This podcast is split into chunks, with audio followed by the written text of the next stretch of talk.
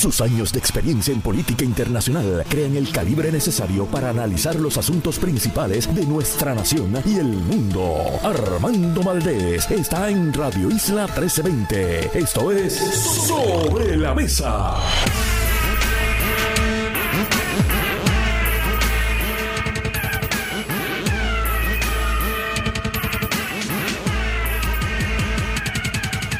Buenos días Puerto Rico, soy Armando Valdés, usted escucha sobre la mesa por Radio Isla 1320. Hoy en Sobre la Mesa Gloria Ruiz Cuilan en su última aparición del año aquí en Sobre la Mesa estará con nosotros. Ella por supuesto es periodista de política de El Nuevo Día.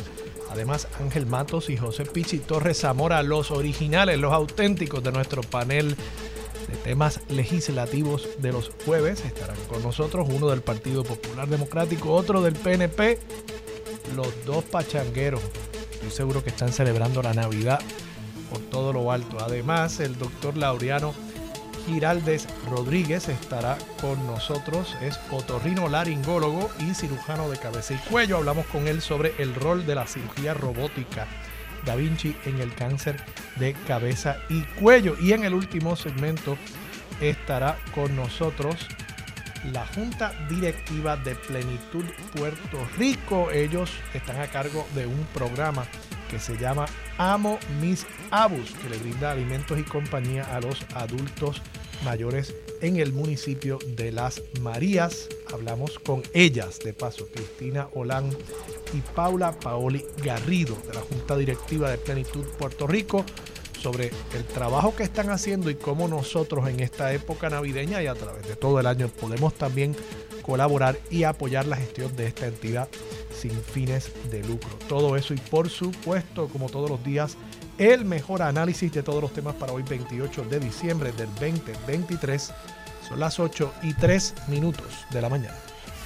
Los asuntos del país tienen prioridad, por eso llegamos a poner las cartas sobre la mesa. Vamos a poner las cartas sobre la mesa de inmediato. Hay varios temas que quiero discutir en la mañana de hoy. La comisionada residente dice que no se quita los guantes, que ella sigue, no engancha los guantes, es la palabra exacta de la comisionada residente en su aspiración por llegar a la fortaleza. Esto en una entrevista que le concediera al periódico El Nuevo Día, específicamente a la periodista Leisa Caro. Yo no engancho los guantes. Interesante que esa sea la portada del periódico en el día en que otra aspirante a la gobernación sí enganchó los guantes, al menos engancha los guantes con respecto a que su aspiración sea dentro de la colectividad en la que anteriormente había sido candidata a la comisaría residente. Me refiero, por supuesto, a Ada Enríquez, Ada Nora Enríquez, quien anunció anoche, creo que al filo de la medianoche, que no estaría aspirando bajo la insignia de Proyecto Dignidad, incluso que se está desafiliando de la colectividad de Proyecto Dignidad y que va a aspirar, no se está, no está enganchando los guantes en cuanto a su interés por llegar a la fortaleza, pero lo estaría haciendo como candidata independiente. Y esto, por supuesto, cierra un capítulo en la vida política de esa colectividad, Proyecto Dignidad, toda vez que se anticipaba una primaria frente a Javier Jiménez. Javier Jiménez, que es un advenedizo, un recién llegado a la colectividad ultra de Puerto Rico, Proyecto Dignidad. Javier Jiménez es, por supuesto, el alcalde de San Sebastián, electo a ese cargo por varios cuatrienios bajo la insignia del Partido Nuevo Progresista. Y durante este año 2023, yo creo que fue una de las noticias importantes de este año 2023, Javier Jiménez indicó que estaba desafiliándose del PNP. Inicialmente él había estado expresando un malestar, una incomodidad con algunas posiciones que había asumido la colectividad. Y finalmente indicó que se estaba desafiliando del Partido Nuevo Progresista para días después hacer su ingreso a Proyecto Dignidad, donde fue recibido con los brazos abiertos por toda la directiva de esa colectividad y lo recibieron no para que continúe aspirando como alcalde o candidato a alcalde de San Sebastián, sino que lo recibieron para que fuese su candidato a la gobernación. Claro, el problema es que Adanora ya había dicho que ella quería ser candidata a la gobernación y César Vázquez había dicho que la estaría retando para esa candidatura. Cuando llega Javier Jiménez, César Vázquez dijo, bueno, si es Javier Jiménez, yo me echo a un lado. Y comenzó a expresar una serie de dudas y cuestionamientos acerca de la capacidad de Adanora. Cuestionamientos que realmente, si ustedes recuerdan, nunca llegaron a definirse y precisarse, sino que era simplemente que ya no tenía el temperamento, que ya no tenía el carácter, que ya no tenía la capacidad para aspirar a ese cargo. Interesante que cuatro años atrás el mismo César Vázquez y la misma colectividad habían entendido que ella sí tenía los galones para aspirar al segundo cargo más importante en la papeleta, que es el de comisionada residente. Y que en esa aspiración en el año 2020 ella recibió más votos que César Vázquez o que cualquier otra figura de Proyecto Dignidad, que de ordinario no es lo que sucede. Muchas veces la gente eh, vota por el candidato a la gobernación de una colectividad y no necesariamente por el candidato a comisionado residente y tiende a ser que el candidato a la gobernación saca más votos que el candidato a la comisaría residente. Pues aquí no, aquí fue a la inversa. Y a pesar de esos galones políticos que demostró y que dentro de sus comparecencias públicas y particularmente los debates en el ciclo pasado, fue una de esas figuras que impresionó al público, aunque uno pueda discrepar y diferir de ella. A pesar de todo eso, César Vázquez, sin dar explicaciones, porque él no entiende que tiene que darlas, sin dar muchas explicaciones, él descalificó a esta persona, no en términos legales, ella estaba eh, en el proceso para aspirar, pero la descalifica en un sentido moral, ético, de que no tiene la capacidad, no tiene el carácter para asumir esa candidatura. Y bueno, todo eso desemboca en esta determinación anunciada anoche a los efectos de que ella no va a estar aspirando bajo la insignia de Proyecto Dignidad. Estoy seguro que durante el día y las próximas semanas sabremos un poco más de detalle. Yo me sospecho que es simplemente un asunto de incomodidad y de inconformidad con la manera en que el partido que ella ayudó a fundar y del que ella era miembro bona fide, que ese partido le puso cortapisas, le puso obstáculos en su camino para aspirar a un cargo al que naturalmente tiene derecho a aspirar. Y en ese sentido, yo me sospecho que esa incomodidad, esa inconformidad debe haber sido la razón que produjera su salida de esta candidatura y por supuesto abre la puerta a más figuras eh, aspirando eh, de manera independiente y por lo visto pues entonces tendremos una repetición de esos debates. Yo creo que cuando más candidatos tuvimos en los debates fue en el año 2016 posiblemente, eh, pero más candidatos en los debates a la gobernación, lo cual yo tiendo a pensar que le resta eh, valor a eh, esos debates porque no se presta cuando hay tantas personas en un escenario de debate, no se presta para que hayan unos diferendos, eh, unos toma y dame entre las figuras principales que yo creo que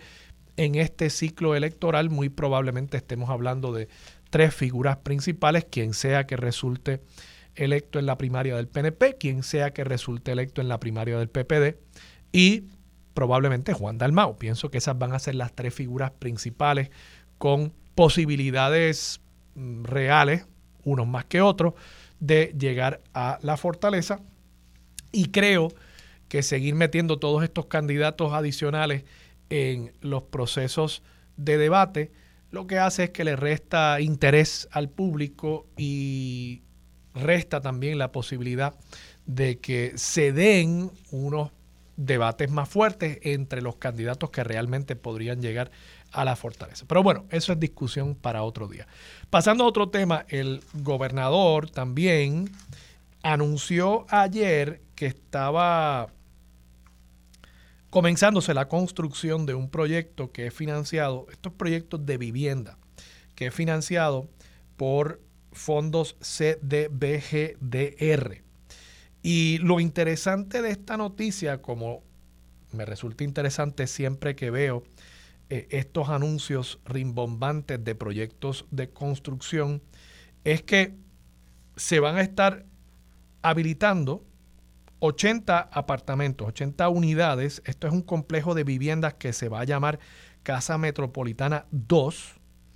80 unidades de vivienda, acceso controlado, 62 estacionamientos, dos áreas de lavandería, generador y placas solares. El proyecto debe estar terminado en diciembre del 2025. Son 80 apartamentos. Tengan ese número en mente mientras les analizo el resto de estos datos.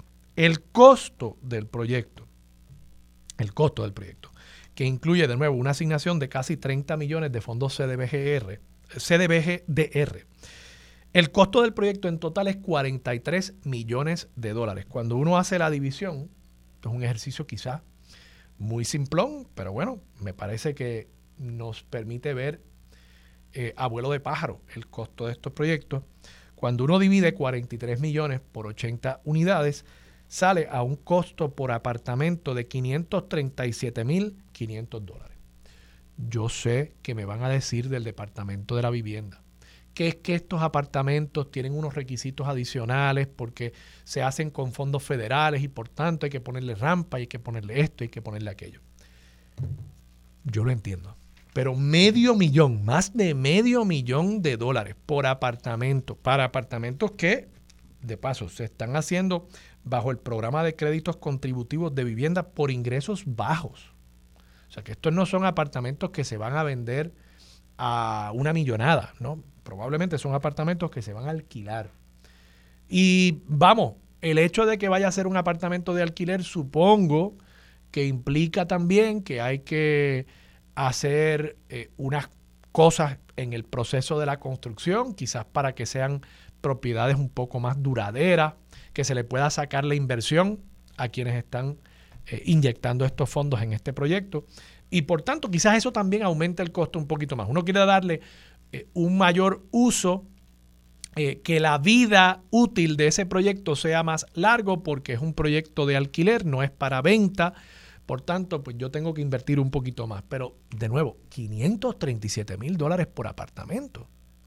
O sea, me parece eh, una cantidad muy, muy por encima de incluso el costo de venta de propiedades en Puerto Rico. El costo promedio de venta en Puerto Rico para el año 2022 fue de menos de 250 mil dólares. Para una unidad de vivienda en Puerto Rico, costo promedio fue menos de 250 mil dólares. Pues entonces, ¿cómo es posible que construir apartamentos, aquí no se dice de cuántas habitaciones, pero me sospecho que son probablemente dos habitaciones.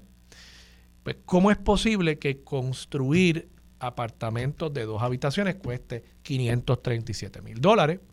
pero que comprar una vivienda promedio en Puerto Rico cueste menos de 250 mil dólares. Algo, hay un desfase ahí que no me hace sentido y que yo creo que amerita una explicación. Y de paso, siempre que hago este ejercicio, siempre que hago este ejercicio, los costos de las unidades están por encima del medio millón de dólares. Por encima del medio millón. Ha habido casos que incluso por encima del millón el costo por unidad cuando uno divide el número de unidades que se van a desarrollar por el costo total del proyecto. Entonces, me pregunto, ¿cómo es posible esos costos? ¿Qué está pasando?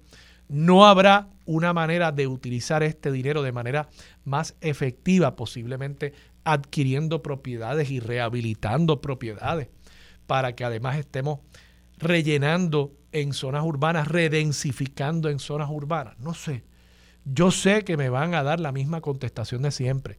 Y yo sé que nadie se va a quejar de esto, porque hay mucha gente a la que le conviene este proyecto y yo sé que hay mucha gente trabajando en este momento, ingenieros, contratistas y demás.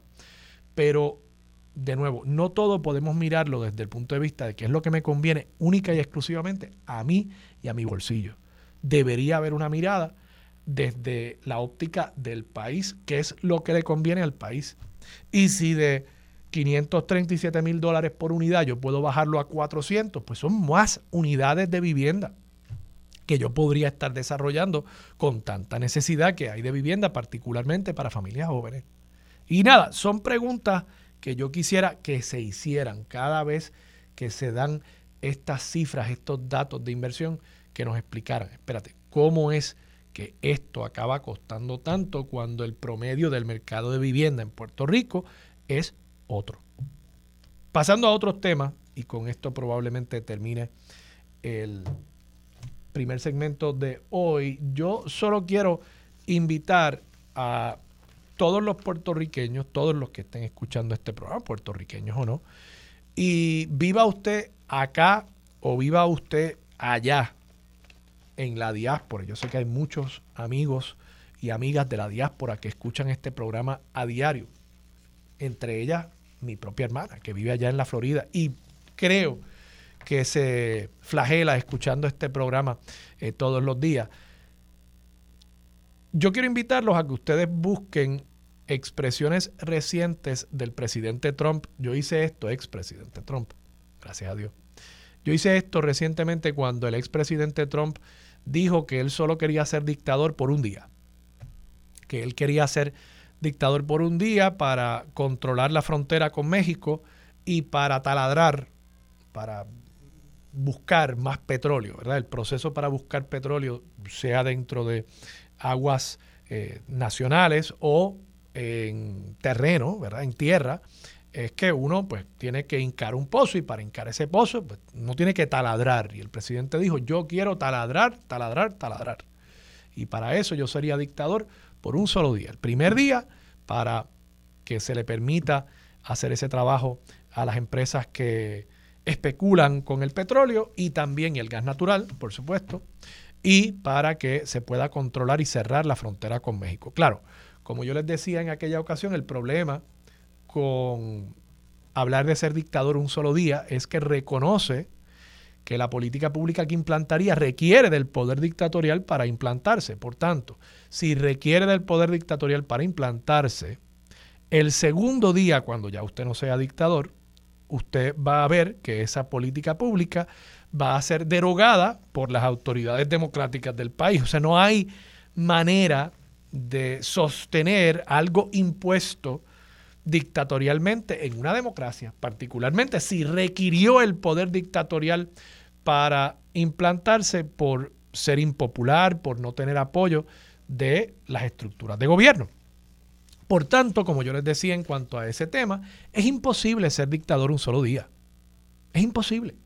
Si se es dictador un día, se tiene que ser el segundo para mantener lo que se logró el primero. Y el tercero y el cuarto y el quinto y así por el estilo y así es como comienzan las dictaduras, ¿verdad? Porque uno quiere hacer unas cosas y uno quiere mantener esas cosas que se han hecho contra la inercia del aparato público. Y para eso pues se tiene que mantener uno en el poder dictatorial.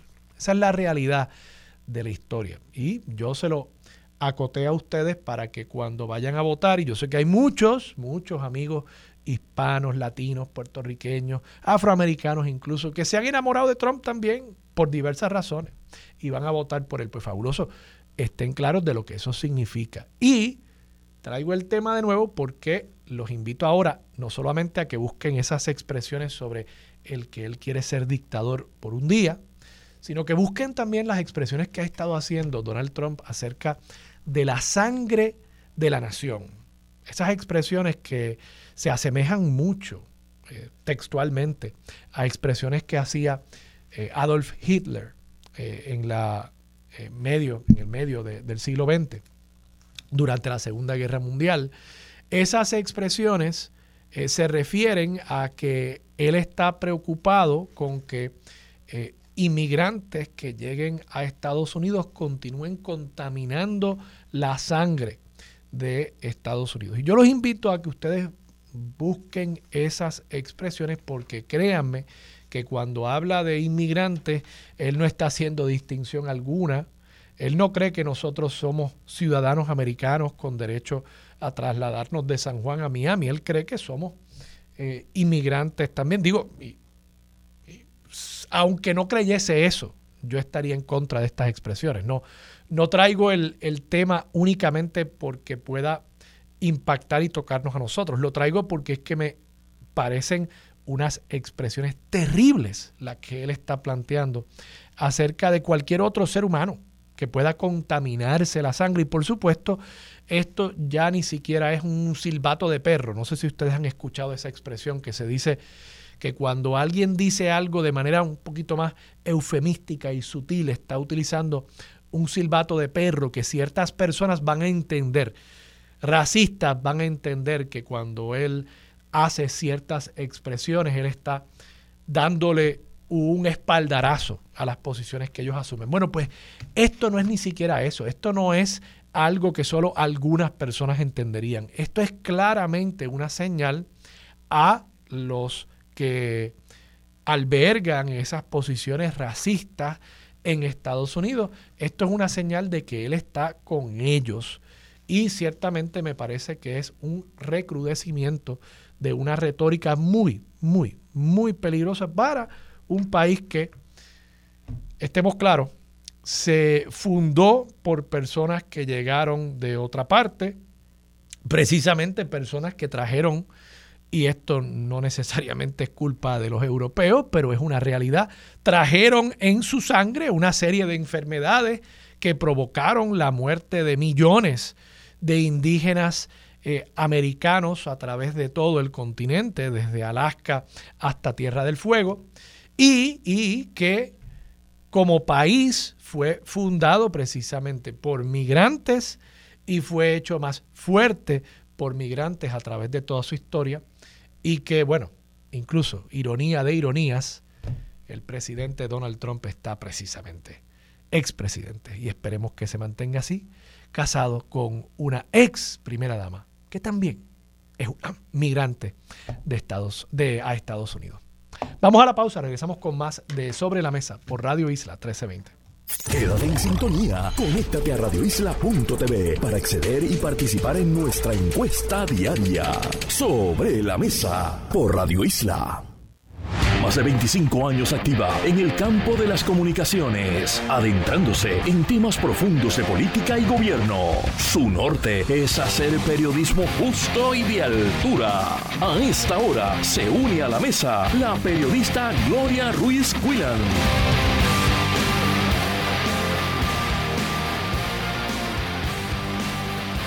Regresamos, soy Armando Valdés, usted escucha sobre la mesa por Radio Isla 1320, a esta hora se sienta la mesa. Gloria Ruiz Cuilan, Gloria, buenos días, ¿cómo estás? Buenos días para ti, para todas las personas que nos escuchan. Gloria, leí una noticia tuya que de ordinario tú no cubres estos temas, pero obviamente pues incide sobre la política. La Secretaría de Recursos Naturales ha hecho unas expresiones sobre la posibilidad de que Moisés el manatí esté herido. Yo, yo la leí con mucho interés. Yo sé que esto quizás no parezca eh, una eh, noticia que de ordinario cubrimos aquí, pero yo recuerdo a Moisés el manatí de los años 90, cuando yo era todavía eh, un adolescente. Cuéntame un poquito sobre esta noticia. Pues mira, en efecto, es una información que yo de ordinario no cubro. Yo cubro gobierno y política. Sin embargo, pues me llega mucha información. En esta ocasión eh, me había llegado la información de que el manatí estaba herido y a pesar de que lleva unas semanas herido eh, y de que se notificó, eh, pues se decidió dejarlo donde estaba y confirmé la información con la Secretaría del Departamento de Recursos Naturales, quien entiende a raíz de, de la verificación que hicieron las dos biólogas del programa de rescate de animales marinos, eh, evaluación que se hizo sencillamente por vídeo y por fotos, que el animal estaba, eh, bueno, no puedo decir bien, pero que las heridas que tenía no eran eh, de cuidado y no era necesario sacarlo del agua. Sin embargo, el director de la del Centro de Conservación de Manatíes del Caribe, Antonio Minucci, quien sabe que es un reconocido experto en este tema y por supuesto profesional, entiende que eso no es correcto, y que el animal debió irse al lugar, examinarlo y sobre todo porque se trata de un animal en peligro de extinción que se tiene que tratar con esa rigurosidad. Igualmente le pregunté a la secretaria sobre varamientos de ballenas porque eh, no sé si has tenido la oportunidad de ver, sobre todo en las redes sociales, hay, hay un varamiento que se está viendo por las redes sociales de más de 20 ballenas, específicamente 29 en las costas cercanas a Haití, que ha causado conmoción y que la gente no supo ni siquiera cómo trabajar este asunto. Ballenas que se murieron en la costa, algunas que las mataron estando vivas, y se cree, según los expertos, que esto pueda suceder en Puerto Rico por, por todas las situaciones que estamos viendo. Y eh, eh, me habían dicho expertos que lo idóneo sería que se convoque para hacer un plan detallado y preciso de cómo manejar este asunto eh, con, con, recursos naturales, con el cuerpo de vigilantes, con la policía, incluso con miembros de la sociedad para saber cómo, llegado ese momento, si es que ocurre, eh, y reconociendo que aquí han, ha, pasado esto de, los varamientos de las ballenas, pero no en esa cantidad, eh, pues se puede atender. Pero la secretaria entiende que no es necesario que los eh, entrenamientos y adiestramientos que ellos dan de ordinario, ella dice que continuamente a cada una de estas partes envueltas en un rescate es suficiente. Nuevamente, Minucci entiende que no es correcto, sobre todo porque no se está preparado para una cantidad de esa magnitud. Y esa es la situación que tenemos hasta el momento. Te, te pregunto algo, Gloria. Yo leí la noticia con mucho interés. Lo que no me queda claro es cómo ellos sabían que el manatí está herido. Yo entiendo que, tienen algún tipo de, tracker, ¿no? El, manatí tiene un dispositivo que uno puede saber dónde está, ¿no? En este caso, cuando tuvimos la oportunidad de hablar con Minucci, él nos revela que fue el centro de, de conservación de manatíes del Caribe, el que él dirige, el que recibió la llamada de una persona, no sé si es un pescador o quién es, alertando que había visto a Moisés y que estaba herido. Pero, y son ellos... digo, perdona, yo no, yo no sabría identificar a, un manatí de otro. ¿Cómo la gente sabe que ese es Moisés? Ni idea, hasta ahí llego. Ay, hasta ahí tú llegaste, ok, ok. yo también tendría la misma interrogante, pero hay muchos, los pescadores y demás tienden a conocer sus zonas y sus claro. No, y yo sé que los manatíes, yo sé que por ejemplo hay una familia de manatíes que vive en la laguna del condado, que cada vez que yo voy a kayakear, pues mi hija es loca con, con ir a, a saludarlos y demás, ¿verdad? Eh, eh, pero, o sea, que puede ser que, Moisés esté en un lugar y la gente sabe dónde está, ¿verdad? La gente de esa zona. Eh, pero no sabía este si era que había un tracker también. Perdóname. En, este caso es en el área de Ceiba, según me dieron conocimiento. y, la, y la foto, la foto que está en la nota, por lo menos la que yo vi en línea, Presumo que también esa foto la tomaron estos pescadores. Y es la que se le envía entonces al centro de conservación. Ya, ya porque hay una foto que parecería, y, quien no haya visto la nota, eh, creo que no se publicó en el impreso todavía, ¿verdad? Esto está en, todavía no, todavía No. Únicamente si usted va a, la página del Nuevo Día va a ver esta nota y va a ver que hay una foto del manatí de, de Moisés eh, parecería casi como agarrándose, como haría un niño del borde de una piscina, pero evidentemente es el borde de eh, una embarcación y entonces ahí pues los pescadores, presumo, pudieron tomarle esta foto donde, donde sí se notan varias heridas eh, y una de ellas en particular parece bastante grande. Eso es así. Eso es así. Lo lamentable es que no, yo, yo no soy científica, pero confío plenamente en la palabra de Minucci, un experto de esta naturaleza, lo, lo, lo correcto sería que se fuese allá y se verificase el animal. Claro. Y te pregunto, Gloria, desde que se le, eh, desde que se liberó a Moisés, eh, él ha sido eh, capturado nuevamente para darle este tipo de tratamiento o esta sería la primera vez que, que sucede esto? Que yo tenga conocimiento sería la primera vez, pero creo que la persona más idónea para contestar eso sería Minucci, Recordemos que este centro que él dirige es precisamente el que se encarga de recuperar estos estos animales y darle asistencia. No solamente los manatíes, si van al centro de conservación hacen un trabajo extraordinario y tienen allí otra, otras especies que incluso algunas de ellas no son mamíferas. Eh, y, con la ayuda de la Universidad Interamericana eh, y por supuesto la donación de, entes que creen en, en ellos. Y Minucci, para, para estar claro, Minucci sí entiende que debería ir a atenderse a Moisés, el Departamento de Recursos Naturales, sus biólogos entienden que no, que por lo que leí en la nota, que incluso podría hasta eh, ser perjudicial el volver a sacarlo de su hábitat para atenderlo.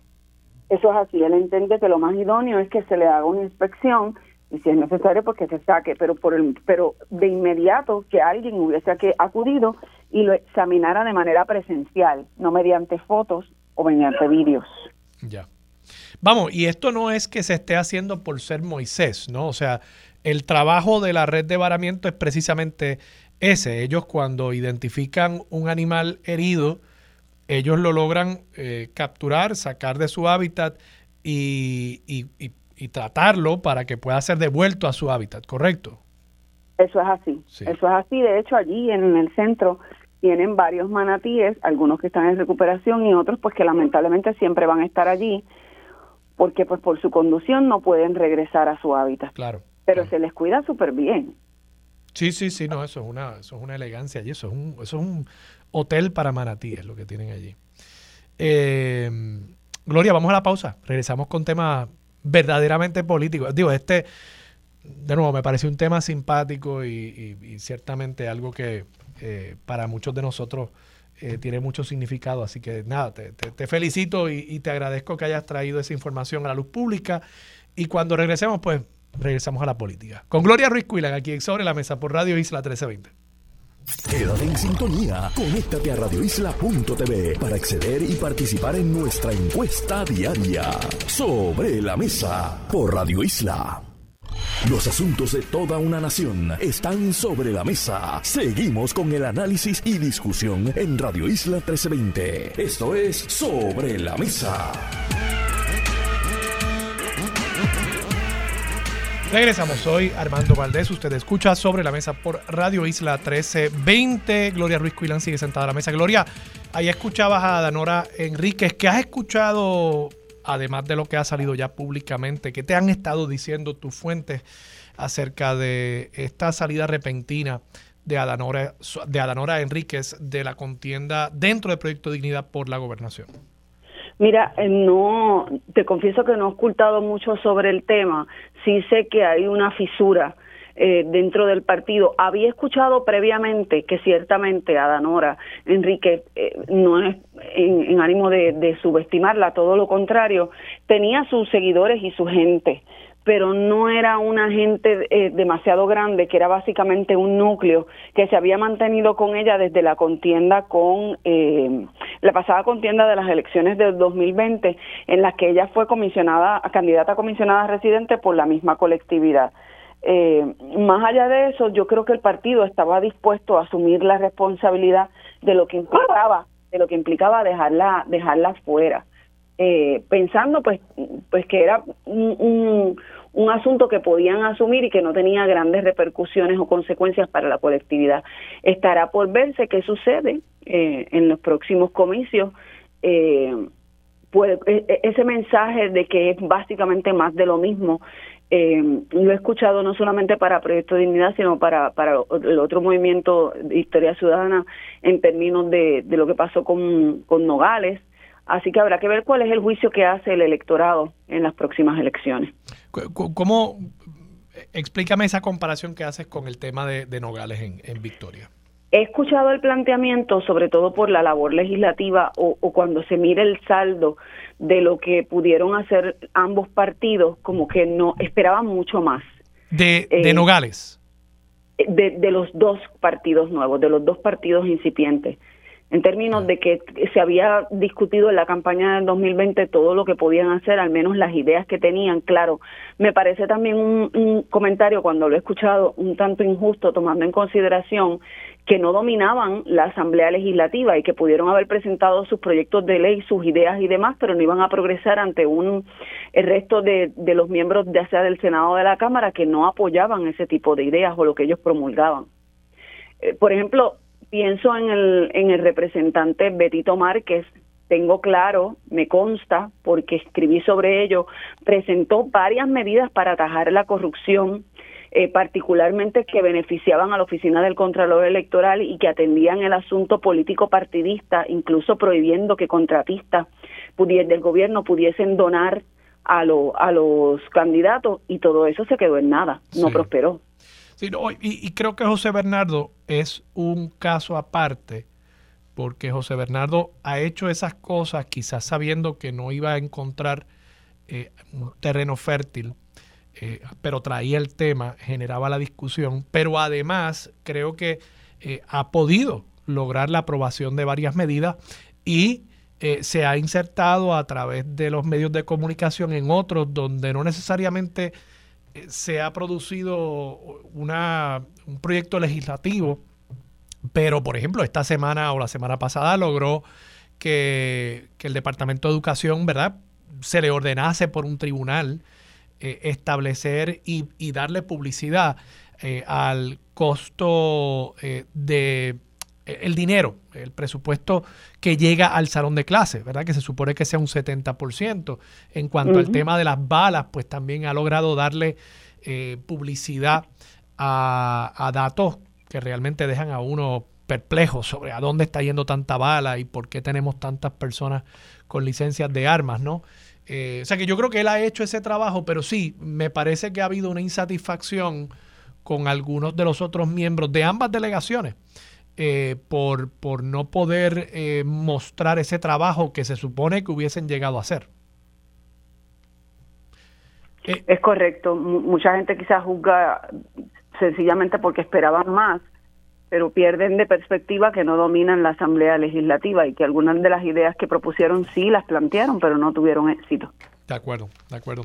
Gloria, en otro tema, tú estuviste ayer en una conferencia de prensa del gobernador, vi tu nota al respecto, realmente la, nota era sobre eh, eh, violencia de género, que me gustaría también tocar ese eh, ángulo, pero al final, esto pasa mucho, el gobernador pues trata de comunicar una cosa y, y obviamente pues durante la conferencia de prensa salen otros temas, pero al final los últimos dos párrafos se refieren a el anuncio puntual que estaba haciendo el gobernador la construcción de Casa Metropolitana 2 a un costo de 43 millones de dólares, 80 unidades de vivienda. ¿De, de, cuánto, de cuántas habitaciones eran las unidades de vivienda, de paso? Mira, allá habían eh, unidades de vivienda, eh, apartamentos, debo decir, de una sola unidad y de dos. No recuerdo de una habitación y de dos habitaciones. Sí, no recuerdo si había de tres. Sé que esto lo promueve eh, la Iglesia Discípulos de Cristo. Y son para alquiler, ¿verdad? ¿Perdón? Son para alquiler. Son para alquiler. Y, esto es parte... Y el costo, o sea, eh, yo sé que yo te he preguntado sobre esto antes eh, y, y, yo sé que tú has preguntado sobre esto, pero cuando yo hago el cálculo, ¿verdad? Quizá es muy simplón mi cálculo.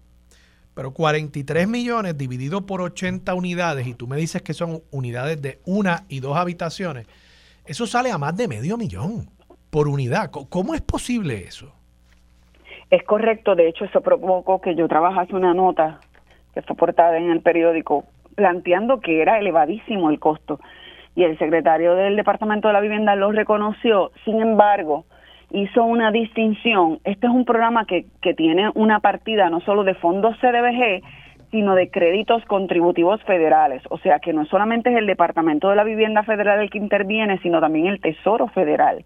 Y es el mecanismo que incluso se está utilizando en Estados Unidos y ha sido cuestionado porque se entiende que quizás no es el mejor eh, para promover eh, eh, o asistir a personas que no necesariamente quieran comprar una vivienda o no tengan los recursos, sino para alquilar.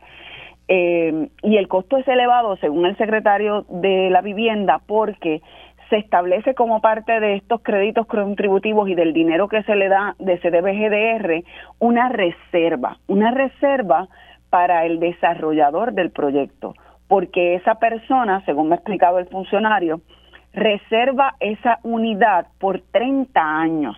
Y eso tiene que asumir una responsabilidad y ciertamente el secretario reconoció que había ahí una ganancia, y, pero lo entendía como, y recuerdo las palabras que utilizó en ese entonces, como una situación win-win tanto para el desarrollador como para la persona beneficiada. Son viviendas que estarían disponibles para personas de escasos recursos y de medianos recursos y son por alquiler se basa lo que va a pagar en renta en una tabla de la métrica que establece el Departamento de la Vivienda Federal a base de los ingresos por población, es decir, en este caso sería lo que lo que se establece para San Juan, que sabemos que debe ser un poco más alto de cualquier otro municipio porque estamos hablando de la capital, pero sí él reconocía que es una cantidad alta por ese factor de reservar una vivienda.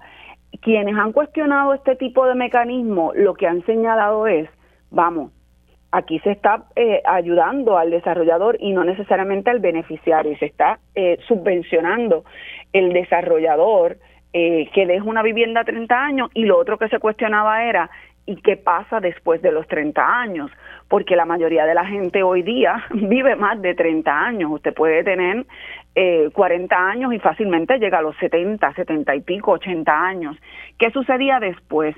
sobre todo con las experiencias que hemos tenido en algunos casos en nuestro país, de que una vez cumplido esos 30 años o el término que se estableció para dejar a esa persona ahí, eh, muchas veces los desahucian o le suben la renta súbitamente y la persona queda en la calle. Gloria, por último, quería que me comentaras lo que planteó el gobernador acerca de eh, la extensión de la declaración de estado de emergencia por violencia de género. El gobernador dijo que, ya tiene una orden ejecutiva en su escritorio. Así, en noviembre pasado el gobernador eh, se le había preguntado también si se disponía a extender eh, la emergencia, el estado de emergencia, puesto que vence el 31 de diciembre. En esa ocasión había anticipado que sí. Así que en esta conferencia de prensa le, le, pregunté si en efecto ya tenía eh, el, documento firmado ya tenía algo más certero y el gobernador en efecto mencionó que lo tenía sobre su escritorio y que incluiría nuevas medidas o nuevas garras para atender este problema social.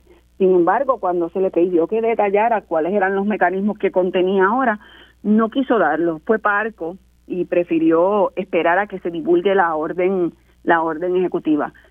Cuando la firme el gobernador, que dijo que lo haría antes de que se acabe el año, sería la tercera vez que se firma este decreto que por primera vez aprobó el gobernador cuando llegó a la gobernación en enero del 2021. Eh, y se ha cuestionado mucho sobre eh, este problema y cómo no se ha resuelto. Y creo que en este caso el gobernador fue muy puntual en mencionar que el Estado no lo era todo. Eh, y una orden de protección tampoco lo es todo para proteger estas víctimas. Se requiere de una labor social de la misma comunidad, de la academia, de las organizaciones sin fines de lucro, de aquellas de base de fe, incluso de los medios de comunicación para, para atender este asunto. Y, y, y yo creo que hay un punto eh, medular, yo sé que tú atiendes este tema de manera constante, lo que me parece muy bien, pero a mí me parece lastimoso que cada vez que haya una víctima o cada cierto tiempo cuando se entrevistan en los medios a los familiares o allegados a, a, ambas partes, constantemente se escucha el comentario de, bueno, ellos discutían constantemente o, o se escuchaba que ellos tenían problemas, lo que claramente es un indicio de que había que intervenir y muchas veces no se interviene pensando o amparados en el concepto errado de que se trata de una relación de pareja y ahí nadie se mete. Sí, sí, que es una cosa de, familia, que es una cosa de... Que, que incluso, y, y, no es por, por traer esto eh, por los pelos necesariamente, pero precisamente pues la, la propia comisionada residente, eh, eh, un artículo de tu compañera Leisa Caro hoy, Leisa le pregunta acerca de, Francisco Domenech, ¿no? Y, la expresión, de nuevo, yo no quiero entrar aquí a adjudicar eh, nada en cuanto a, esa situación, pero, pero lo que dice la comisionada residente es que Domenech hace seis años tuvo una situación familiar. Fíjate cómo se refiere a, esa situación como algo familiar, lo que tú planteas, algo, algo doméstico, algo que se debe quedar en la casa. Y no, no es así. Eso es un problema social y nos incumbe a todos si es que queremos progresar como sociedad. De acuerdo. Gloria, gracias. Quiero darte las gracias de nuevo porque este es nuestro último programa, tú y yo, eh, este año 2023 y te quiero dar las gracias por haber estado aquí durante todo este año 2024 trayendo toda esta información a el público de Radio Isla 1320. Siempre a la orden, un placer para mí poder llegar a través de las ondas radiales a, a mucha gente que sencillamente te escucha y te respeta. Agradecido, Gloria. Un abrazo. Vamos a la pausa, regresamos con más de Sobre la Mesa por Radio Isla 1320. Quédate en sintonía, conéctate a radioisla.tv para acceder y participar en nuestra encuesta diaria. Sobre la Mesa por Radio Isla. Aquí discutimos los temas legislativos con fuentes expertas, directas y sin miedo a hablarle al pueblo. Ahora se une a la mesa los legisladores José Pichi Torres Zamora y Ángel Mato.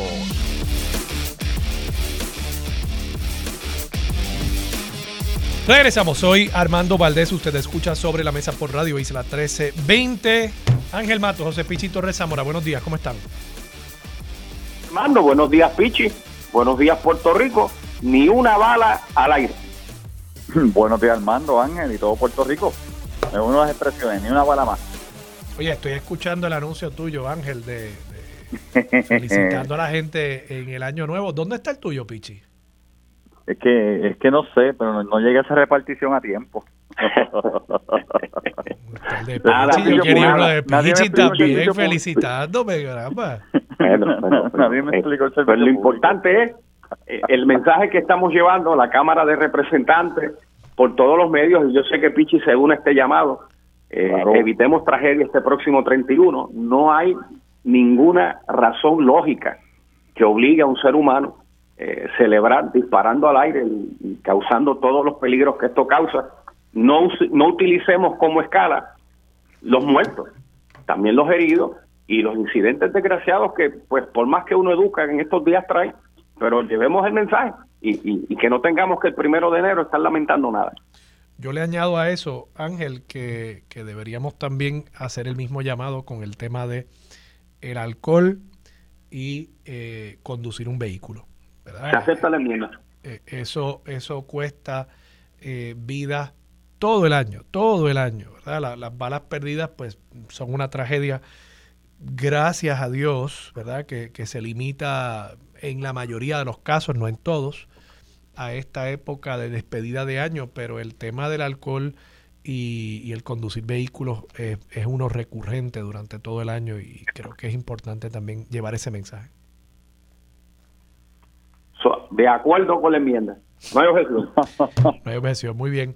Eh, Ángel Pichi, eh, comencemos con la noticia política. Yo, yo pensaba que este iba a ser más un panel para hablar sobre eh, lo que pasó en el 2023 y lo que está por pasar en el 2024, año ya eleccionario pero este año no deja de sorprender, no, deja de generarse eh, noticias políticas y la más reciente, más sonada de las últimas horas es que la licenciada Adanora Enríquez ha decidido eh, no aspirar eh, bajo la insignia de Proyecto Dignidad a la gobernación y ha dicho, bueno, ha dicho sus razones que eran anticipables de por qué ha optado por eh, desafiliarse de Proyecto Dignidad. ¿Cómo ustedes lo ven? ¿Qué, qué dice esto acerca de esa eh, colectividad todavía rookie que eh, en su primer turno al bate logró, logró colar dos legisladoras en, en, la Asamblea Legislativa? Ángel. Pues, pues, ¿qué te puedo decir, Armando? Comparto tu, tu sorpresa. No son los días tradicionales para que estos eventos telúricos políticos se den, pero así es nuestra política puertorriqueña. O sea, esta es la antesala de lo que será a partir del 2 de enero la temporada de procesos primaristas en los partidos que celebren primarias de ley y en el caso del proyecto Dignidad, y tú me vas a corregir Armando, porque pudiera ser victoria, yo creo que ellos tienen un ejercicio de primaria en febrero ellos, sí, eh, eh, tienes, tienes razón, ellos tienen eh, algo que están llamando una primaria, pero no, tengo todos los detalles. Incluso no sé si ya quizás no se vaya a celebrar. Pues así las cosas, pues mira, yo creo que una vez más, en el, en el proyecto Dignidad, pues no hay una jefatura sólida, no hay un control gerencial del aparato político, porque como había dicho en paneles anteriores, si tú convenciste al alcalde de San Sebastián que dejara el PNP, pues en, en esto de ganancia política, lo lógico hubiera sido que fuera el candidato alcalde en San Sebastián por Proyecto Dignidad con las posibilidades que eso eh, representaba, cosa que no ocurrió. Y ahora, pues, a, a Danora Enríquez, que hizo un papel extraordinario en las pasadas elecciones con relación a su candidatura y los votos que, que ella movilizó, pues ciertamente, pues, tienes una división dentro del proyecto Dignidad que puede poner en peligro la total, lo que han cosechado. O sea, este mal manejo de las aspiraciones, los procesos internos, liderato, eh, la base, pues podemos estar viendo el principio del fin. Me acuerdo cuando yo era muchacho, aquel primer cohete de la NASA que arrancó bien y creo que fue el Challenger, pero cuando alguien dijo acelera, pues aquello explotó. Me parece que estoy viendo lo mismo aquí. Pichi.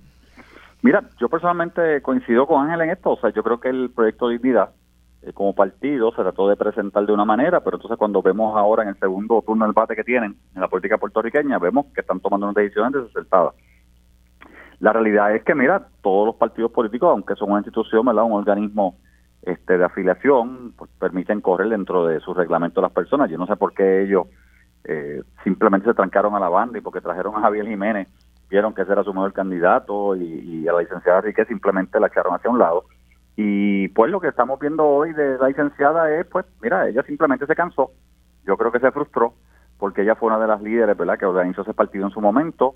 Eh, personalmente creo que si hubiese corrido en la primaria le podía ganar a Javier Jiménez internamente porque tenía la base, tenía no solamente la base, tenía obviamente una serie de iglesias eh, que están con ella, porque las iglesias y muchos pastores que están en ese movimiento no ven a Javier Jiménez como una persona que lo represente dignamente. ¿verdad? Y cuando digo dignamente, pues con lo que ellos entienden que debe ser este las cualificaciones para que los represente. Así que el partido tiene sus problemas. Yo como Ángel hay que ver este exactamente cómo se, se mueven las cosas camino a las elecciones del 20, del 2024, pero realmente si lo que están mostrando ahora es un indicio de lo que va a pasar en las elecciones, más lo veo. Ángel Pichi, entremos entonces en materia de un repaso del año 2023. Ángel, ¿qué ¿qué tú crees que ha pasado en la legislatura que amerite eh, celebración y qué tú crees que haya pasado en la legislatura durante este año 2023 que amerite nuestro, nuestro repudio o rechazo? Bueno, una, una, pregunta como para comprar cinco horas de programa. Bueno, Está buena. ciertamente toda legislación y respectivamente el partido político se le ha dado curso y de hecho pues de las de las más recientes firmas del señor gobernador se firmó ya un proyecto de ley venía del Senado del compañero Javier Aponte Dalmao para reimpulsar uno de los proyectos más fallidos que nosotros como país eh, tenemos mucho que adelantar que es para el, los terrenos de la antigua base de Roosevelt Robin Seiba por fin puedan tener un norte definido a, casi 25 años de que nos entregaran esas tierras, pues se aprobó un proyecto de ley del compañero Javier Aponte de Almagro, el gobernador lo firmó, que le, eh, esperamos que represente competitividad a la hora de, de, el redesarrollo de esos terrenos de la base. Proyectos de distrito de todos los compañeros, mayoría, minoría, Pichi sabe, no es que lo quiera emplazar eh, públicamente, que los proyectos que me llegan a reglas y calendarios que, tengan informe positivo, así pasan para el Pleno. Este año se destacó por continuando dando los aumentos en el sector tanto público como privado. Ya el gobernador está en términos para ir elaborando el informe que llevaría el salario mínimo por ley a 10 dólares 50 centavos para el 2024, pero ese aumento está condicionado por ley a un proyecto que el secretario del Departamento de Trabajo, un estudio que tiene encomendado para la fortaleza. Pichi. Mira, yo creo que en términos de lo que hemos logrado o no hemos logrado, tengo que decir, y no es porque estemos aquí con Ángel, pero tengo que decir que Ángel en términos de regla de calendario eh, ha sido noble, contrario ¿verdad? Este, a otras limitaciones, porque ha permitido que proyectos de, el PNP y de otras minorías pasen al floor y se han votado, y eso es bueno para la democracia.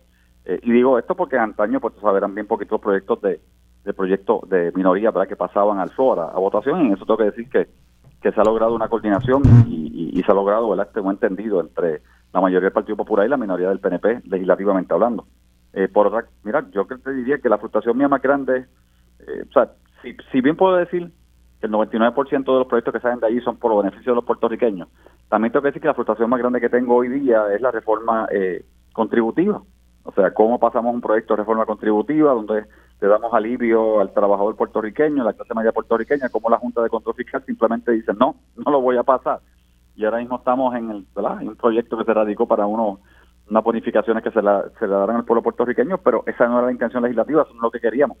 Eh, y ahí todos estábamos de acuerdo en pasar, ¿verdad? Este, sustancialmente una rebaja contributiva al puertorriqueño. Así que si hay gloria, por un lado, porque sí las hay, en proyectos buenos para Puerto Rico, por otro lado también este, te puedo decir que yo por lo menos tengo ese tipo de proyectos y las cosas que ha hecho la Junta con Puerto Rico en la legislatura que, que, me pesan y, realmente molestan.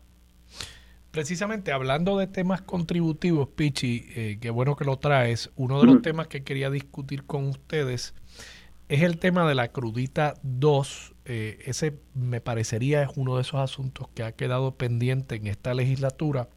Eh, ayer el periódico Metro publicó una nota en la que señala que el representante Jesús Santa Rodríguez todavía está investigando cuán costo efectivo es para el gobierno eliminar la llamada crudita 2. Eh, dice, cita directa, lo que la comisión en consenso ha logrado y es el objetivo es tratar de al menos eliminar una de las cruditas, que sería la última, que significa más o menos alrededor de 4 centavos por litro en la bomba para eso el impacto económico se estima entre 120 y 124 millones de dólares. Eh, eh, esta fue la, crudita que se aprobó creo que en el 2015, eh, partiendo de la premisa de que con ese dinero se iba a pagar la deuda de la Autoridad de Carreteras y ahora con la privatización de las carreteras, de las autopistas, también se planteó que con ese dinero de la privatización se iba a pagar eh, la misma deuda de la autoridad de carretera. Entonces, creo que fue Georgie Navarro eh, en justicia que dijo, espérate, pero ¿cómo es que vamos a pagar con dos fuentes de dinero distintas la misma deuda? Pues si ya se pagó con el peaje, pues vamos a eliminar la crudita. Algo que, eh, tiene muchos impactos en la economía del país. ¿Cómo ustedes lo ven? porque, vamos, yo entiendo el planteamiento que hace Jesús a los efectos de que está evaluando si es costo efectivo, vamos, yo creo que la conclusión es que no lo es. O sea, el, gobierno va a querer siempre tener más dinero que menos. Pero, pero es una pregunta de si se aprobó con un propósito y ese propósito ya no existe. Bueno, pues creo que debería devolvérsele ese dinero al pueblo de Puerto Rico. Ángel, ¿cómo tú lo ves? Bueno, evidentemente no hay impuesto bueno. Desde el primer código de rentas internas del planeta, que tú sabes cuál es, cuál al mando, la Biblia, al César lo que es del César. Desde ese momento, los distintos mecanismos de recaudo de los gobiernos para dar obra y servicio siempre van a ser cuestionados. Tú tienes toda la razón, se pagaron sobre 2.500 millones como parte de la transacción de las últimas cuatro autopistas que ahora pasan a mano de Metropistas. Eh, la, más notoria, Luisa Ferré, San Juan a Ponce, eh, la que menos la gente pensaría, está lo que lo que es el, el peaje ya cuando tú estás llegando a Humacao ese corredor de del este desde Fajardo Ceiba Nahuabo Humacao Maunabo también eso ha quedado privatizado lo que era la 5 que eso es en Bayamón cuando vas para Latinantado por ahí para arriba y hay una que se me está quedando de las cuatro en el radar que, que ahora mismo no, no recuerdo. Ciertamente si la deuda está salda no hace falta el tributo. La honestidad de Jesús Santa a la hora de hablarle al país, lo que él dice es, mira, en papel tú lo puedes eliminar, pero como todos los recaudos del gobierno quedaron eh, consolidados en uno, o sea, todos los revenue stream ahora nutren el fondo general. Pues él anticipa lo que va a ser la posición en contra de la Junta, porque la Junta te puede decir, tú puedes eliminar el impuesto que tú quieras, pero ese recaudo, ¿con qué lo vas a reemplazar? Y como ya habrás escuchado, ya ese y, visto y leído esos reportes que hacía el secretario de Hacienda Francisco Pared que todos los meses la caja estaba por encima, por encima, por encima y de repente tú empiezas a ver un silencio, es que acabándose todo ese dinero federal y todas esas ayudas y todo ese capital artificial que ha pasado por las por las venas de la economía del país, pues pues ciertamente no hay un reemplazo para, para, para eso. Así las cosas, es un proyecto de ley que está radicado, es cuestión de cuantificarlo y claro está, cuatro chavos la bomba por litro, a galón son 16 centavos. Y si usted tiene uno de esos carros grandes, estamos hablando que su tanque se puede llenar hasta con 10 dólares menos. Así que eh, es un número importante. Sí. Oye, de paso que yo, si tuviésemos esos 120 millones, mi opción sería reducir el, el IBU. Yo, yo creo que el IBU es el impuesto más regresivo que tenemos Tú lo acabas de decir, claro, ¿a quién va a beneficiar más una reducción en la crudita? Bueno, pues a los que tengan carros más grandes, los que tengan eh, estos SUVs monstruosos que, transitan por nuestras calles. Y entonces se le estaría dando un subsidio a, quien más consume gasolina. Pues eso no necesariamente es lo que como sociedad nosotros queremos promover. Yo por eso creo que el IBU sería la, alternativa. Pero de alguna manera u otra, pienso yo que ese dinero hay que devolvérselo a la gente. ¿Cómo tú lo ves, oh. Pichi? Mira, lo que pasa es que volvemos a lo mismo, que es mi problema existencial en este cuatrenio, ¿verdad? Este, la Junta de, Control Fiscal. O sea, te voy a añadir algo a la discusión. O sea, si bien es cierto que estamos hablando, ¿verdad?, de, recaudo de la crudita 2, si yo te dijera que sí, mira, con los dinero que se hizo pues, de la privatización de las autopistas, se pagó la totalidad de la deuda de carretera, porque se pagó la totalidad, y te lo digo porque hablé con el director la semana pasada para ver los proyectos que estamos corriendo y hay un sobrante de casi 900 millones líquidos para la autoridad de carretera. Y mientras la autoridad de carretera está pidiendo utilizar parte de ese dinero para proyectos eh, críticos en Puerto Rico, eh, la Junta de Control Fiscal dijo, no, déjalo ahí, este, no sé, vamos a ver si hacemos un fondo perpetuo a 50 años, tal vez un milloncito aquí, un milloncito allá, para que parches aquí, parches allá, funciona. Volvemos otra vez, o sea, no nos dejan quitar la crudita porque no permite, la Junta de Control Fiscal no permite que quitemos ese impuesto, este porque lo tienen este soma, lo tienen tomado como parte de los revenues totales o ingresos totales del, del fisco de Puerto Rico, del gobierno, y tampoco nos permiten como gobierno utilizar dinero que está ahí disponible para casetear proyectos importantes a futuro para el puertorriqueño. Así que es palos y boga y palos y no boga, ese es mi problema principal. Así que, nuevamente, aquí el problema, si sigo insistiendo, el problema es la Junta, si bien es cierto que la Junta y promesa la ley ayudó en su momento, ¿verdad? Con, con una crisis fiscal en Puerto Rico, también el problema es que la Junta quiere perpetuarse y eso no lo podemos permitir. O sea, hay cosas que podemos hacer como, como, sociedad, como pueblo, como gobierno, que deberíamos estar haciendo y que vamos a poder hacer a futuro este gobierno y los que vengan. Eh, pero mira, la Junta es el problema y el escollo más grande que tiene Puerto Rico y nos pone trabas de todas maneras. No aceptan, no entienden y simplemente es lo que ellos digan irracionalmente. Ángel, por último, brevemente, que nos queda ya un minutito nada más, eh, la Cámara planifica apelar por el salario de los jueces, eso fue otra determinación eh, que, nos cogió a muchos por sorpresa durante este año, eh, la judicatura llegando a una conclusión de que como se había asignado dinero en el presupuesto para los aumentos salariales, pues ya los aumentos salariales para los jueces se habían aprobado, análisis con el cual yo discrepo, porque yo vi la asignación presupuestaria y no disponía eh, de cuánto iba a ser la escala salarial de cada uno de los distintos tipos de jueces. Eh, por tanto, no hubo, no hubo un aumento, o sea, no, no se aprobó un aumento salarial para los jueces, simplemente se reservó el dinero para una vez la legislatura aprobara la ley con las escalas, tener los chavitos ahí para poder darle esos aumentos. Pero no hubo, no hubo una ley especial aprobando nuevas escalas Tatito Hernández, presidente de la Cámara, dice que va a apelar. ¿Cómo va ese proceso? Bueno, estamos dentro de los términos, Armando. Aquí lo más importante, dejando por 10 segundos a un lado el tema de los aumentos, esto es un, asunto de estrictamente separación de poder. De acuerdo. Así las cosas. Si ¿tú, coincides, ¿tú coincides con mi análisis? Hombre, pues claro, porque si ellos, entiéndase la judicatura, hizo bien en buscar sus chavitos con la Junta y, buscar esa, esa subdivisión recurrente todos los años de unos treinta y pico a cuarenta millones. Claro, los empleados de la rama madrugaron, hicieron su trabajo político, fueron a la legislatura y dijeron, espérate, que esto no puede ser 100% para los jueces y evidentemente ¿verdad? hubo un recálculo y ahora el, aumento promedio para los empleados de la rama oscila en, unos 500 dólares mensuales de 200 que oscilaba, oscilaba cuando empezaron estas conversaciones. Pues la apelar la determinación eh, eh, es, lo que procede en estricto derecho, porque si no, Armando, y se mantiene esto, pues el gobernador manda, el gobernador que sea, ¿verdad? Manda una orden ejecutiva y bueno, pues ahora yo me aumento mi salario a 300 mil pesos porque con esta nueva determinación judicial que no llega al Supremo local, pues ahora no hay que pasar por el trámite legislativo como nuestra constitución ordena. Esto es estrictamente separación de poderes. Si ellos tienen el dinero, salvaron el, el reto de umbral para mí, que fuera justo para todas las partes de la rama judicial, ellos tienen que volver a la mesa. Yo cambiaría un poco las tácticas de cabildeo que se vivieron a la, previa del impasse con, con la legislatura. Y Armando, eso es 8 de enero, uno de esos temas que inmediatamente empecemos la sesión va a estar sobre la mesa.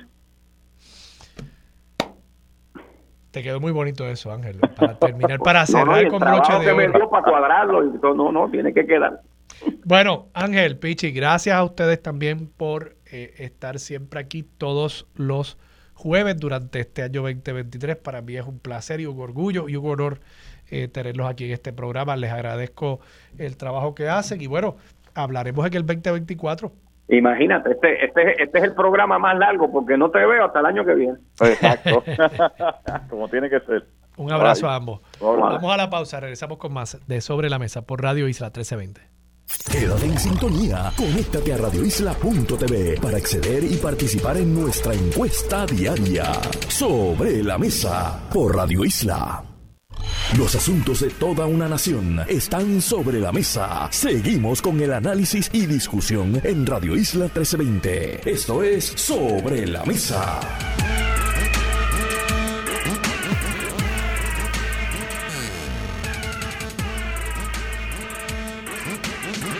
Regresamos, soy Armando Valdés, usted escucha sobre la mesa por Radio Isla 1320. A esta hora está con nosotros el doctor Laureano Giraldes Rodríguez. Doctor, buenos días, ¿cómo está usted? Buenos días, ¿cómo estamos Armando? Muchas gracias por estar disponible para Sobre la Mesa. Eh, doctor, usted es otorrino laringólogo, ¿correcto? Es, correcto. Yo soy otorrino laringólogo, pero poseo dos no, no, no practico otorrino laringología general sino que mi práctica se enfoca en mis dos subespecialidades, que es cirugía de cáncer de cabeza y cuello avanzado y yo soy especialista también en voz y tragado, que se llama en, en términos científicos, yo soy laringólogo, al igual que cirujano de cáncer de cabeza y cuello. Ya.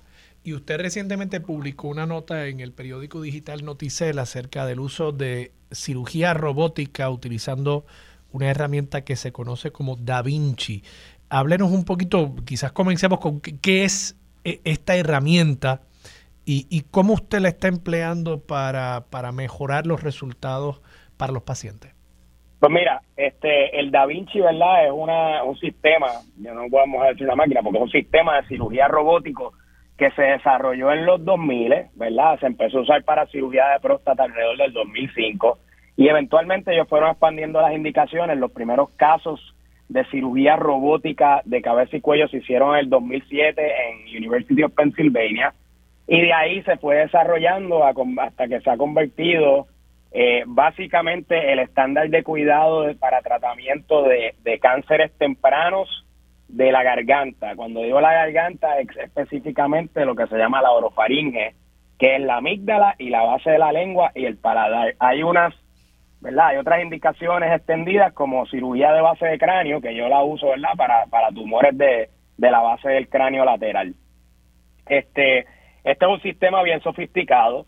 Eh, básicamente el cirujano está sentado en la consola lejos del paciente y el robot está en la boca del paciente en el caso de la cirugía robótica transoral. Y uno está operando la máquina en la misma sala de operaciones, pero a distancia. ¿Y, qué ventaja tiene esto? Presumo que la, precisión, es correcto. Eh, el, tamaño quizás de, del área que ustedes pueden eh, impactar con, este tipo de sistema eh, es mucho más pequeño. ¿Cuáles son las ventajas? Pues mire, antes nosotros tratábamos a todos los pacientes de cáncer de amígdala y base de lengua, aunque fueran pequeñitos, con radiación y quimoterapia, ¿verdad? La radiación y la quimioterapia tiene excelentes resultados, pero tiene obviamente efectos secundarios, ya que tú estás tratando un campo abierto grande, ¿verdad? Eh, la cirugía robótica transoral... Cuando dice, cuando dice un campo abierto, doctor, quiere decir que el, no hay forma de, enfocar lo suficiente. Eh, no, que los efectos de la radiación, si tú tienes un cáncer de amígdala, por más que tú quieras limitar el campo de radiación, toda la cabeza y el cuello van a recibir al, van a recibir algo de radiación, ¿verdad? Y esto lleva pues efectos secundarios a largo plazo de cambios en la voz, dificultad para tragar permanente. ¿Y con la quimio pasa algo similar?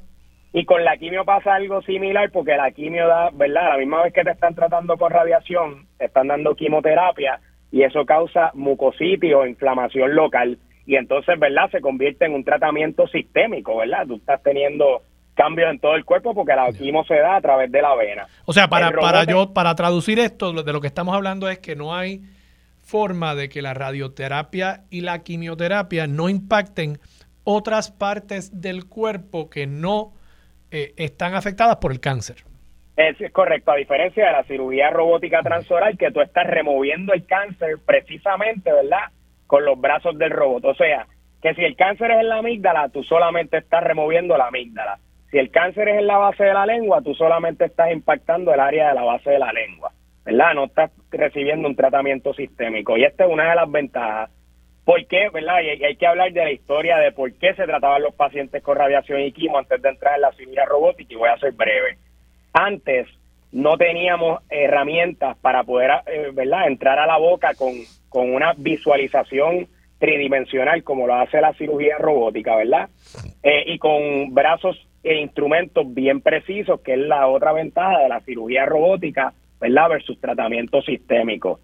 Eh, antes, por ejemplo, cuando tú tenías un cáncer de base de lengua, el paciente había que dividir la quijada por el mismo medio, dividir la lengua por el mismo medio y llegar al área del, del tumor, remover el tumor y volver a cerrarlo todo.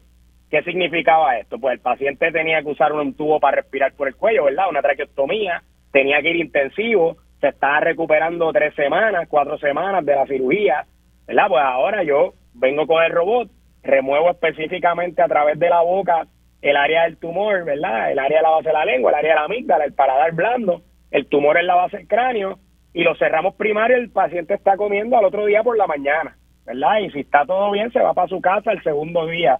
No tiene que incurrir, ¿verdad? En, en, en días adicionales de hospital, etcétera, etcétera. So, a medida que el cáncer de orofaringe causado por el virus de papiloma humano, que son cánceres tradicionalmente pequeños en la base de la lengua, la amígdala y el paladar, ha ido en aumento, porque ha ido en aumento en los últimos 20 años, el rol de la cirugía robótica ha venido, ¿verdad?, eh, eh, desplazando eh, poco a poco los otros tipos de tratamiento que han existido, ¿verdad?, históricamente.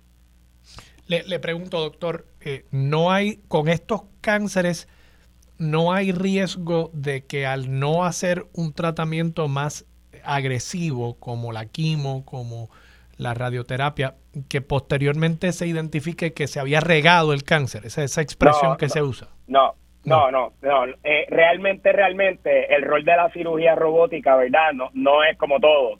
Esto está indicado en ciertos pacientes. Eh, si miran la, la, el FDA approval del uso del sistema Da Vinci para, para cirugía de base de lengua y de amígdala usualmente son cánceres de estadio 1 y 2, que significa que estos tumores miden menos de 4 centímetros, ¿ok?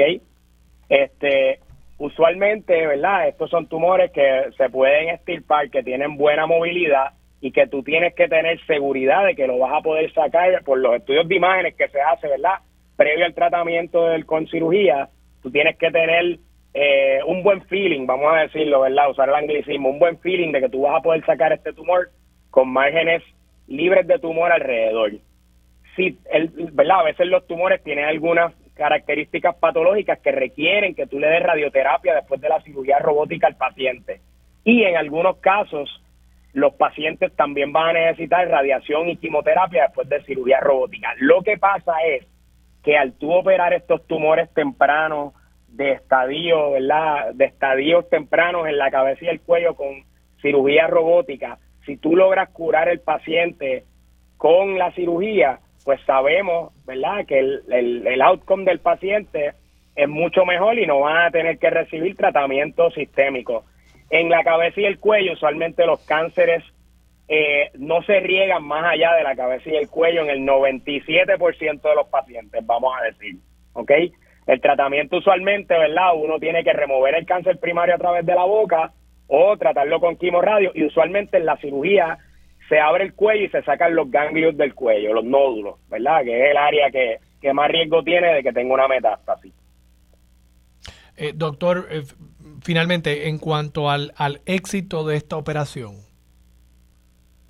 Ah, los resultados, ¿verdad? Yo llevo 10 años haciendo esto en Puerto Rico. Los, resultados de nosotros eh, son comparables con, con la literatura americana. Casi el 100% de los pacientes no dependen de un tubo, de una vía alterna para tragar, ¿verdad? Ya se diga un, una, una gastrostomía, un tubo que va directo al estómago para darle comida. Casi el 100% de los pacientes tienen lo que se llama intelligible speech. Cuando hablan no tienen cambios, ¿verdad? En cómo se pronuncia, ¿verdad? En la pronunciación de ellos o en la habilidad para, para pronunciar las palabras. Este, en términos de, de las hospitalizaciones, pues ya usted sabe, mucho menos días de hospitalización y mucho más costo efectivo, ¿verdad? Para, para el sistema, porque si, si el paciente tiene tan buenos resultados, pues significa que los costos pues, se reducen significativamente. O de lo que se trata esto realmente no es necesariamente que, que, más pacientes estén sobreviviendo el cáncer, sino que simplemente la calidad de vida de ese paciente que sobrevive, antes sobrevivía también, pero pues con muchos otros efectos secundarios, la calidad de vida es otra. Es correcto, es correcto. pero hemos visto un aumento en la mejoría de la sobrevivencia porque estos cánceres usualmente son eh, relacionados al virus del papiloma humano. Y los pacientes que tienen cáncer de cabeza y cuello relacionados al virus del papiloma humano tienen una sobrevivencia de 5 a 10 años de alrededor de 80 a 85%, que eso son estadísticas bien favorables para el paciente. Doctor, muchas gracias. Muchas gracias por estar disponible para Sobre la Mesa. Para más información sobre, sobre este sistema. Pues pueden visitarnos en centrodevozpr.com, pueden buscarnos en el Centro de Voz y Tragado de Puerto Rico a través de las redes eh, y o llamando al 787-426-2554. Denos el número de nuevo y, y la información de las redes. 787-426-2554. Nos puedes buscar en Facebook, en la página del Centro de Voz y Tragado de Puerto Rico o en centro www.centrodevozpr.com. Excelente, pues muchas gracias, doctor. El doctor Laureano Giraldes Rodríguez, ya ustedes lo escucharon, laringólogo y además cirujano especializado en cabeza y cuello. Muchas gracias, doctor. Vamos a la pausa, regresamos con más de Sobre la Mesa por Radio Isla 1320. Sobre la mesa, el análisis que rompe con la noticia en las mañanas. Mantente conectado y recuerda sintonizar a las 10. Dígame la verdad en Radio Isla 1320 y radioisla.tv.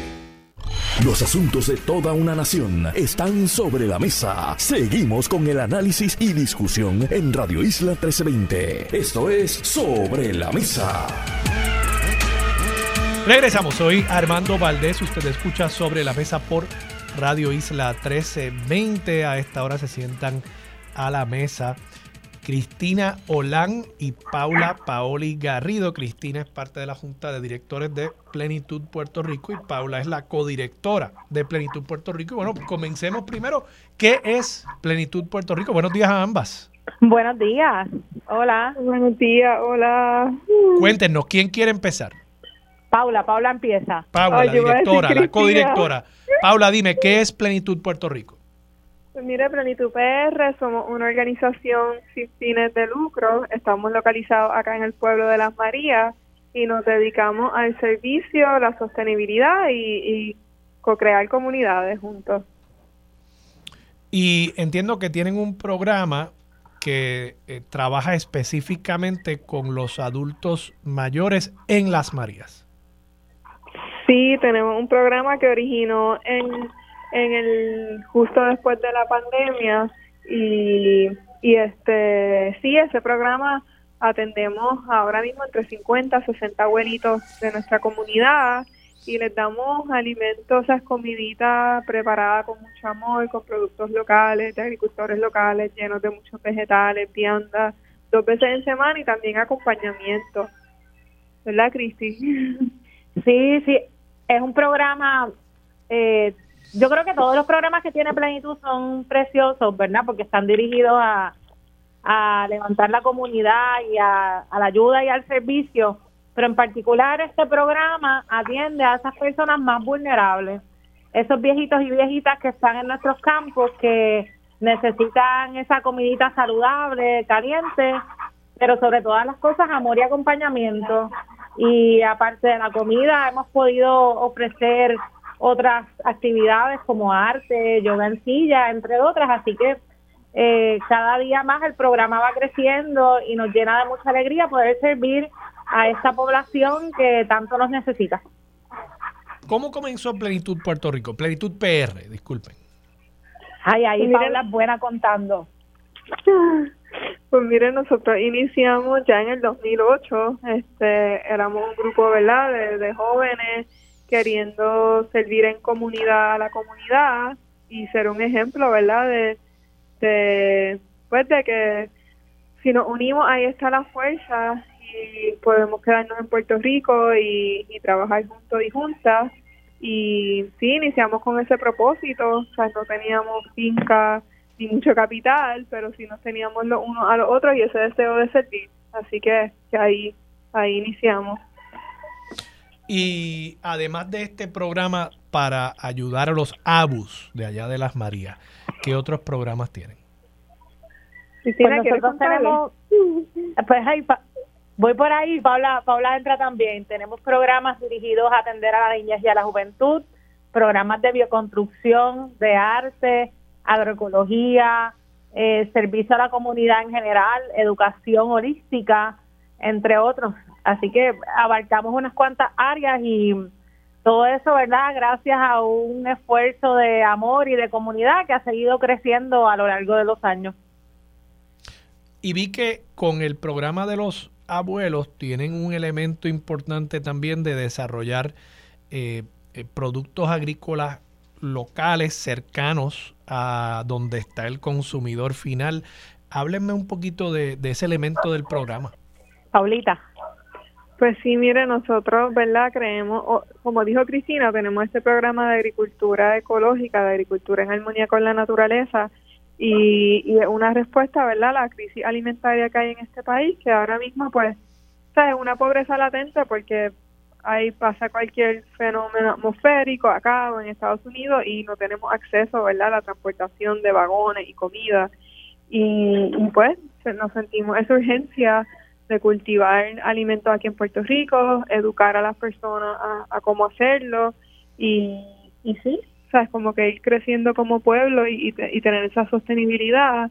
Y como parte de ese programa de agricultura ecológica, nosotros educamos en colaboración con el Josco Bravo, un proyecto y varios proyectos alrededor de la, del archipiélago, este, y damos unos talleres de formación para, para crear agricultores nuevos y también tenemos una incubadora que apoya a agricultores locales que, que siembren ecológicamente. Tenemos siete en esa incubadora y la meta es, sí, como que utilizar esos productos locales, ¿verdad? Porque sabemos que una lechuga que viene de California no tiene la misma densidad nutricional de minerales, de nutrientes que tiene una lechuga cultivada en tu propio suelo. Este, y sí, este nosotros, ¿verdad? Lo más posible, como el 70% de los alimentos que servimos, por ejemplo, hoy le estamos haciendo un sancochito a nuestro AU, y, y le damos prioridad a conseguir productos locales, idealmente cultivados de forma ecológica para que, ¿verdad? Para que provean esa, esa medicina, ¿verdad? Este, sí, muchos minerales y nutrientes. ¿Dónde tienen las, las fincas donde, o la finca donde cultivan estos productos? Pues mire, la sede de nosotros está acá en el pueblo de Las Marías, por el barrio Altozano, y, estamos colaborando con varios agricultores, Finca Boití, que también está en, la, en Las Marías, este, tenemos Finca Iconulco en Las Marías, este, tenemos otra finca en Mayagüez, en, esto, en esta área oeste. Muy bien, para más información, personas que quieran también colaborar con ustedes, enviarles donativos, yo estoy seguro que eso es importante siempre. Eh, ¿Dónde pueden buscar más información? Pueden encontrarnos en plenitudpr.org. Lo estoy compartiendo también en el chat del programa en vivo en Radio Isla. Voy a estar compartiendo también por aquí el enlace de la página a la donación. Eh, gracias a todas esas personas, ¿verdad?, que ofrecen sus donativos, eh, ya sea una vez cada cierto tiempo y nuestros sustentadores o personas que nos han ido conociendo es que podemos mantener esta obra, así que estamos en una campaña de recaudación de fondos. Nuestra meta es recaudar 50 mil dólares para poder continuar con este servicio a los ABUS. Estoy colocando la página aquí, plenitudpr.org, diagonal dona, y también voy a colocar los enlaces al Facebook Plenitud PR y al Instagram Plenitud PR también. Bien agradecidos y agradecidas de toda la gente que ha estado colaborando y aquellos que se sienten movidos y movidas a colaborar también. Las gracias de nuestra parte para poder seguir trabajando para Puerto Rico. Plenitudpr.org. Sí, también por ATH Móvil, bajo Plenitud PR. Plenitud PR, ya lo saben, pueden buscar en ATH Móvil Plenitud PR en la página en línea plenitudpr.org y así pueden apoyar a este grupo de jóvenes allá en Las Marías que están haciendo tanto bien por nuestros adultos mayores. Muchas gracias a ambas y feliz, feliz año 2024. Gracias, felicidades. gracias, Un abrazo. Gracias a ustedes. Un abrazo. Cristina Olán y Paula Paoli de Plenitud PR.